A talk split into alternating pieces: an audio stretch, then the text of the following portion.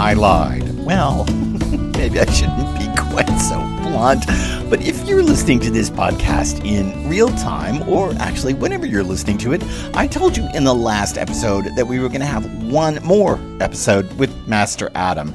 That one more got too big, so we're going to have two more episodes with Master Adam. He's going to extend over 3 episodes of this podcast. His role inside the 10th of the evil pouches, the 10th of the Malabolja that make up the giant landscape of fraud, is just too big. I had to break it in half, so I wasn't quite sure in the last podcast clearly what I was doing. I don't know that I lied. I just bit off more than I could chew, and I decided, no, take smaller bites. My mother would be happy. It makes me more polite. We're at Canto 30 of Inferno. She never anticipated I'd chew up Dante. We're at Canto 30 of Inferno. We're at lines 91 through 103. This is my English language translation. As you know, it is completely poetically nonsensical.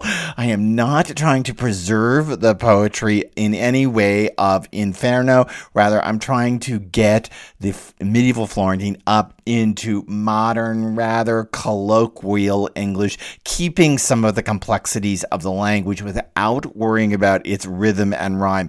Dante is very concerned about its rhythm and rhyme. Get yourself a facing page translation and check that out. If you want to see my translation, it's on my website, markscarborough.com. You can read along or drop a comment there. Again, the 10th pouch of the giant 8th circle of fraud, Canto 30, lines 91 through 103. Dante is going to set off after that long soliloquy from Master Adam, in which he seemed to go on forever about himself. And I to him, who are those two steaming like wet hens in the winter, the ones stretched out near your right frontier? I found them here, and I don't think they've ever even rolled over, he said. Since the moment I rained down this sharp slope, nor do I ever believe they will for the rest of eternity. One is the woman who falsely accused Joseph. The other is the false Sinon, the Greek from Troy. Because of their acute fever, they reek like burned grease. And the guy of the pair, who was offended perhaps at being named in such a dim way, smacked his fist against Master Adam's distended belly, which rang out like a drum. That's where we're going to stop.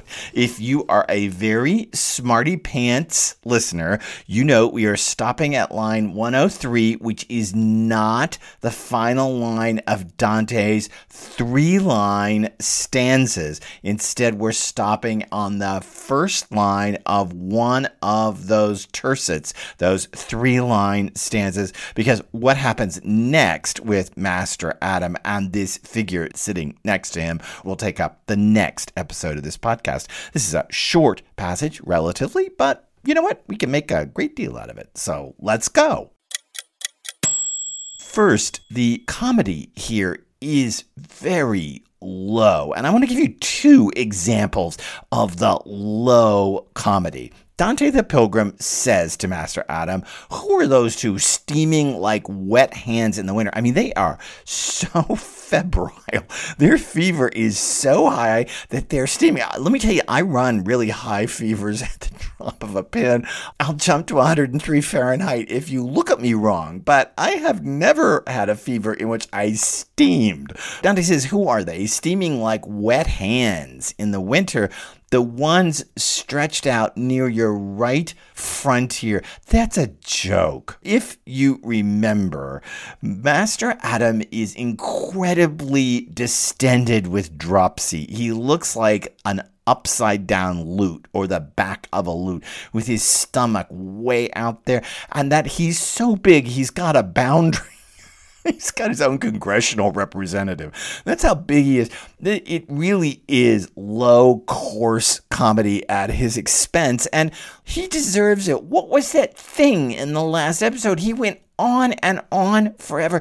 There came a point in that long soliloquy from the last episode where I always think to myself, who is Master Adam talking to? Is he even cognizant that the pilgrim is standing right there and Virgil, silent Virgil, behind the pilgrim? Because he just seems to enjoy his own story so much about counterfeiting and dragging himself an inch every 100 years.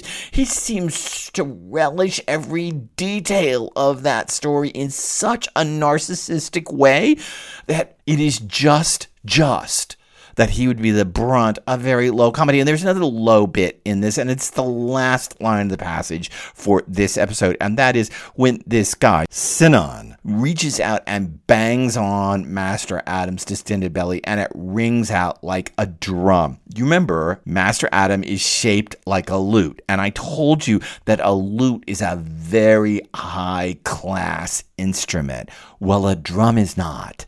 A drum is a street instrument, particularly in the Middle Ages. It is not your highbrow, tony lute sonatas.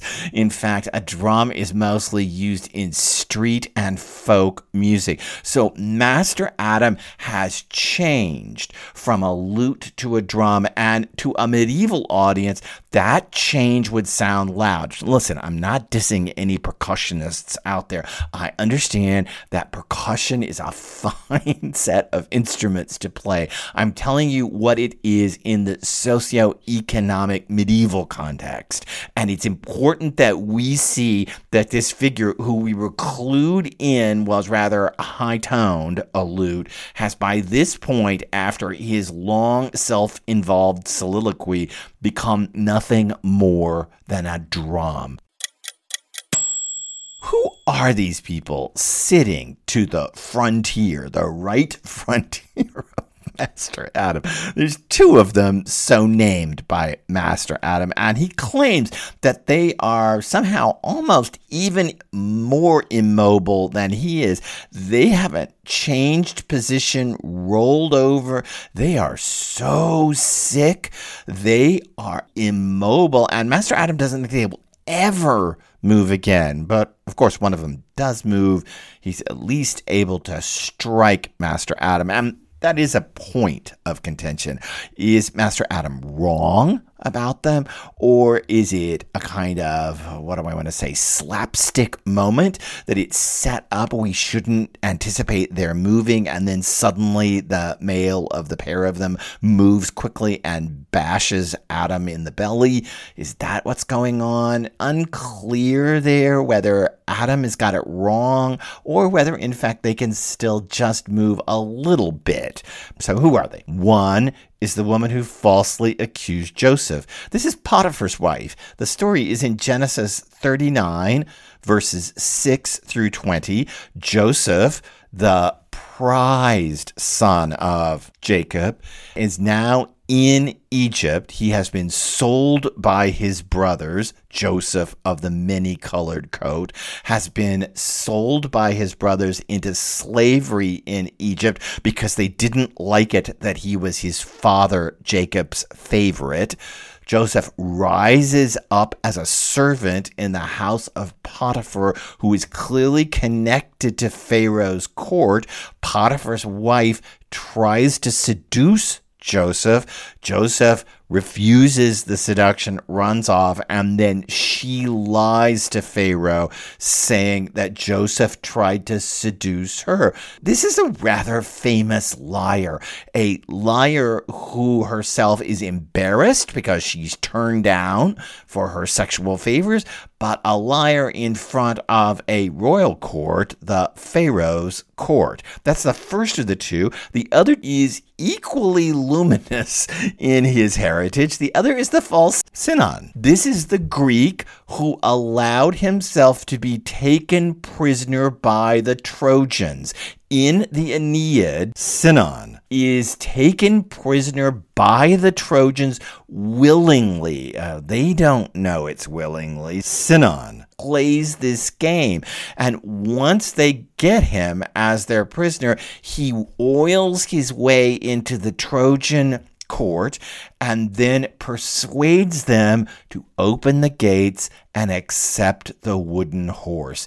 This is that lying guy who let the Greeks destroy Troy. And if you remember, Dante is following the Aeneid. The Romans are the descendants of the Trojans. So this is a very wily Greek, maybe even more wily than Ulysses, and who brings about the destruction of Troy.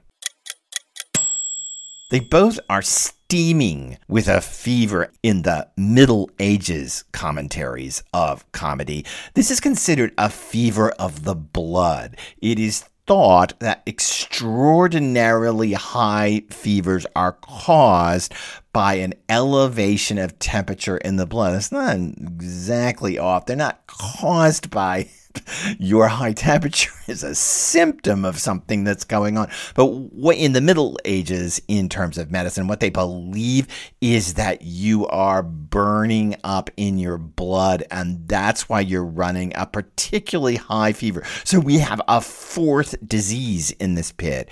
We had leprosy, we had rabies, we had dropsy, and now we have a fever in the blood, an extraordinarily high fever. And we have four different kinds of falsifiers: alchemists, impersonators, counterfeiters, and now rank liars, particularly people who give false testimony in court. This isn't just lying. And I see in some of the modern commentary, the tradition, people say, oh, these are the liars. No, this is a little more severe than that. These lies are told in court, and the results of these lies are not lying to your neighbor and saying, you know, yeah, I promise I'll cut my lawn tomorrow, and then you don't do it, or something. I don't know.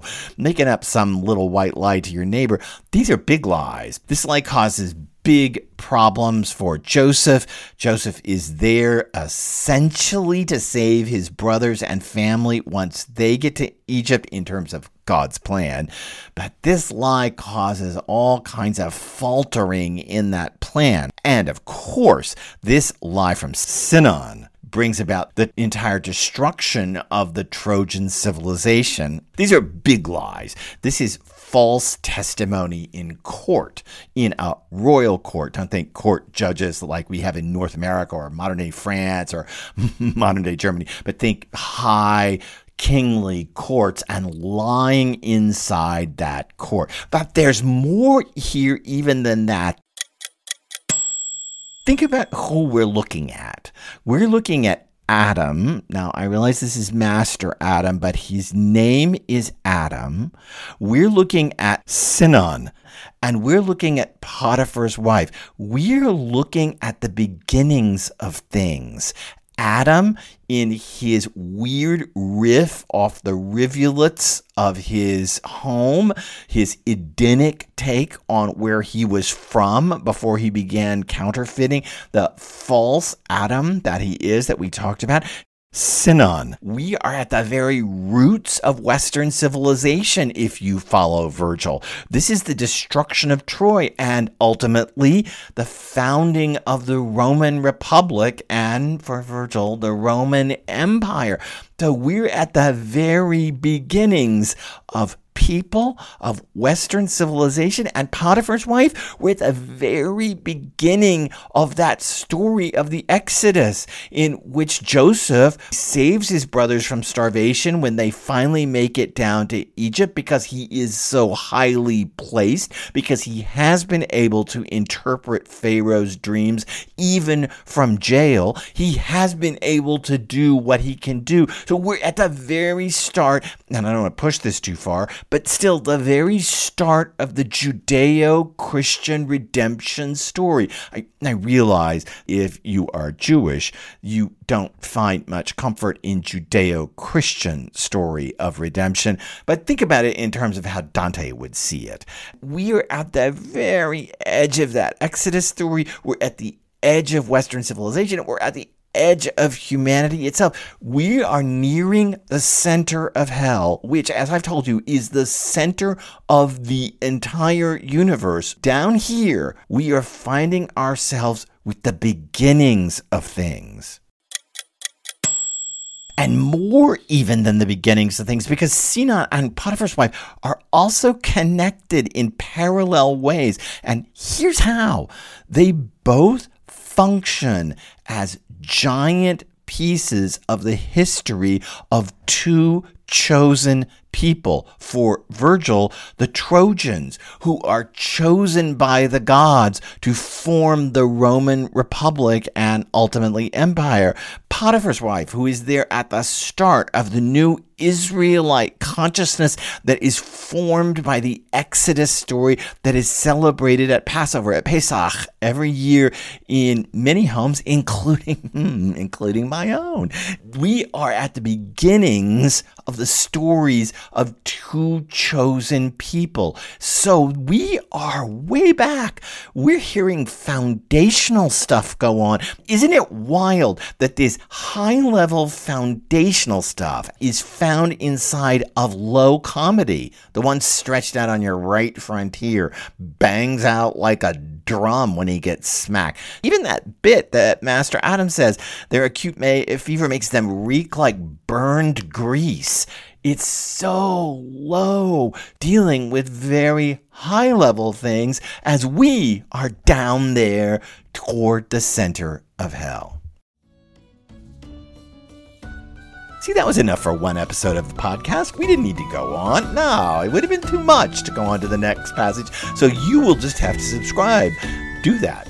Subscribe to this podcast. Rate this podcast. Oh, I really appreciate a rating. Thank you very much for doing that. Even a rating like a great podcast does wonders for the analytics. And again, I'm doing this under my own steam, so I appreciate it at every turn from you. Thanks for being part of this walk.